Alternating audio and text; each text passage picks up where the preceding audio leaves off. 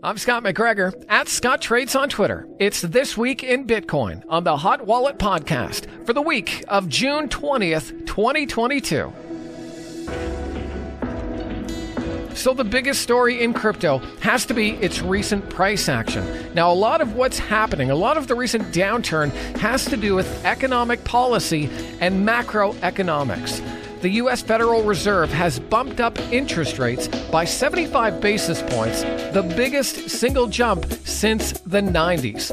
And this has had a negative correlation with risk assets generally. And we're seeing leading stocks like Apple, Amazon, and Netflix down between 30 and 70% off their November highs.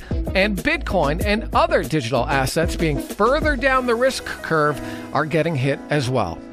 Now, I personally believe that we're seeing a clearing of a lot of pent up leverage in the system. And I think what's going to happen out of this crypto winter, although it's painful for long term investors, we are going to, I suspect, see a lot of strong tokens survive and we'll see a lot of the garbage taken out to the curb. You may remember in the early 2000s, anything with a com attached to it got marked up huge. And then the speculative bubble collapsed. And a lot of those stocks ended up getting crushed. But out of that mess came some of the major leaders that we have today. And so that's what I'll be looking for coming out of this bear market. We want to see which protocols and which tokens can rise from the ashes. Bitcoin itself has hit its four year simple moving average for the first time since March of 2020. Now, it's still up from that level, about 300% from the pandemic low. And so, if you're in this space, if you're invested in this space, you either need to remain very agile or have a long term view. Meanwhile, those who want to bet against Bitcoin can now do this starting this week in their stock trading account. The new ProShares Inverse Bitcoin ETF will allow investors to hedge crypto holdings or potentially profit if Bitcoin goes down. A little late for that, in my opinion, man. Elsewhere, Canadians will soon be able to use the USDC stablecoin at MoneyGram. If you need to send money for remittance, you can use their Crypto to Cash program, which just launched in Canada, the United States, Kenya, and the Philippines. Elon Musk tweeted that he's still buying Dogecoin and will keep supporting it. Tesla and SpaceX started accepting Dogecoin for merchandise this year, and he said he has even more plans for it down the road. Now, the problem with Dogecoin, and this is something that the author of the Bitcoin Standard, Saifedean, points out, is the inflation rate of Doge itself. He says, and I quote, Given the current price and mining output, about 14.4 million Doge per day forever, Doge believers will have to buy a net $825,000 of Doge every day or $300 million a year to keep the Doge dollar exchange rate constant. As the dollar devalues, they'll need to buy more and keep buying more forever. 300 million a year? That's a lot. Elon is also facing a $258 billion lawsuit over Doge.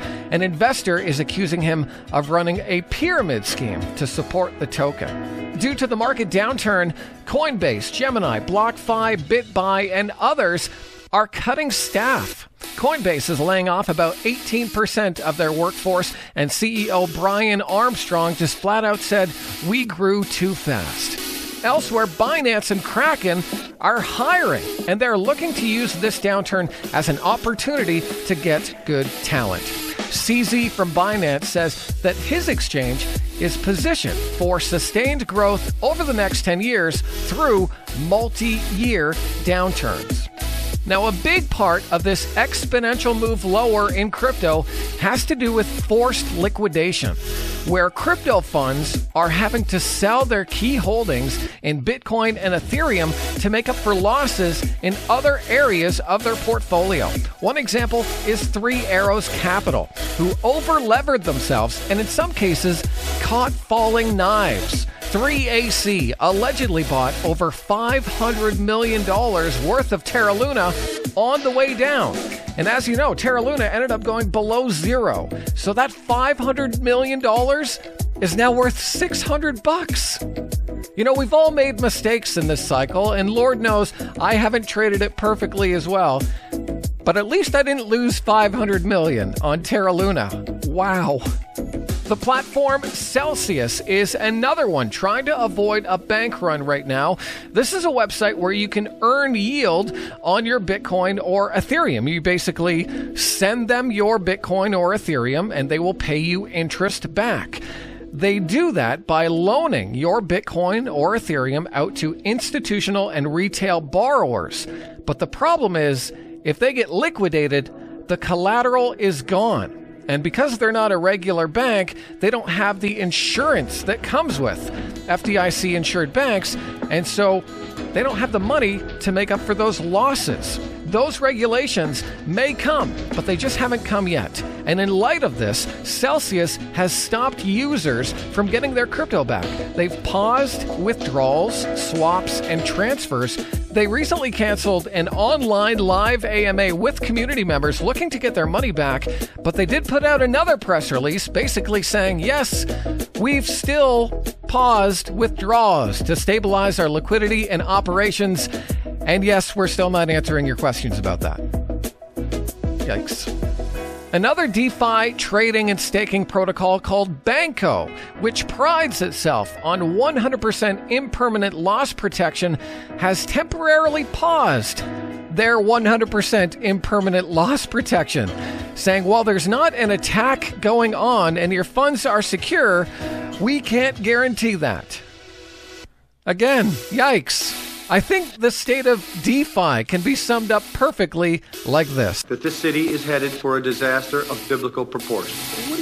What do you mean, biblical? What he means is Old Testament, Mr. Yeah. Mayor. Real wrath of God type stuff. Exactly. Fire and brimstone coming down from the skies, rivers and seas boiling. 40 years of darkness, earthquakes, volcanoes, the dead rising from the grave. Human sacrifice, dogs and cats living together, mass hysteria. Enough, I get the point.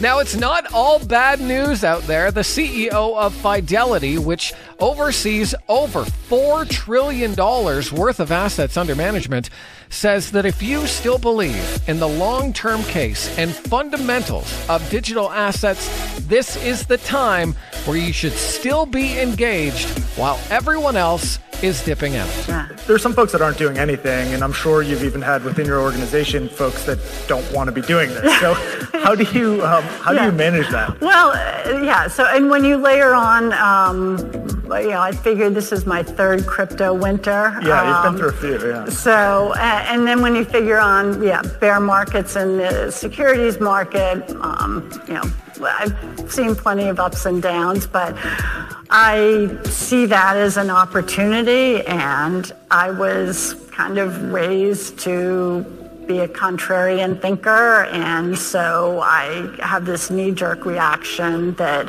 if you believe that the fundamentals of a long term case are really strong. When everybody else is dipping, that's the time to, to double down and just dive extra hard into it. And that's usually the right move. So, so I'm so I'm excited about what's going. I, I, mean, I feel awful about you know the value that's been lost, but I also um, believe that the industry has uh, in crypto that there's a lot of uh, lot lot to come. That's all we have for this week ish in Bitcoin. Stay tuned for more interview podcasts and updates coming soon. Give me a follow on Twitter if you haven't already at Scott Trades or at Hot Wallet Pod. Also, please leave us a review. Subscribe to us on YouTube. You can just search out Hot Wallet Podcast. That's all for me. I'll see you in the metaverse.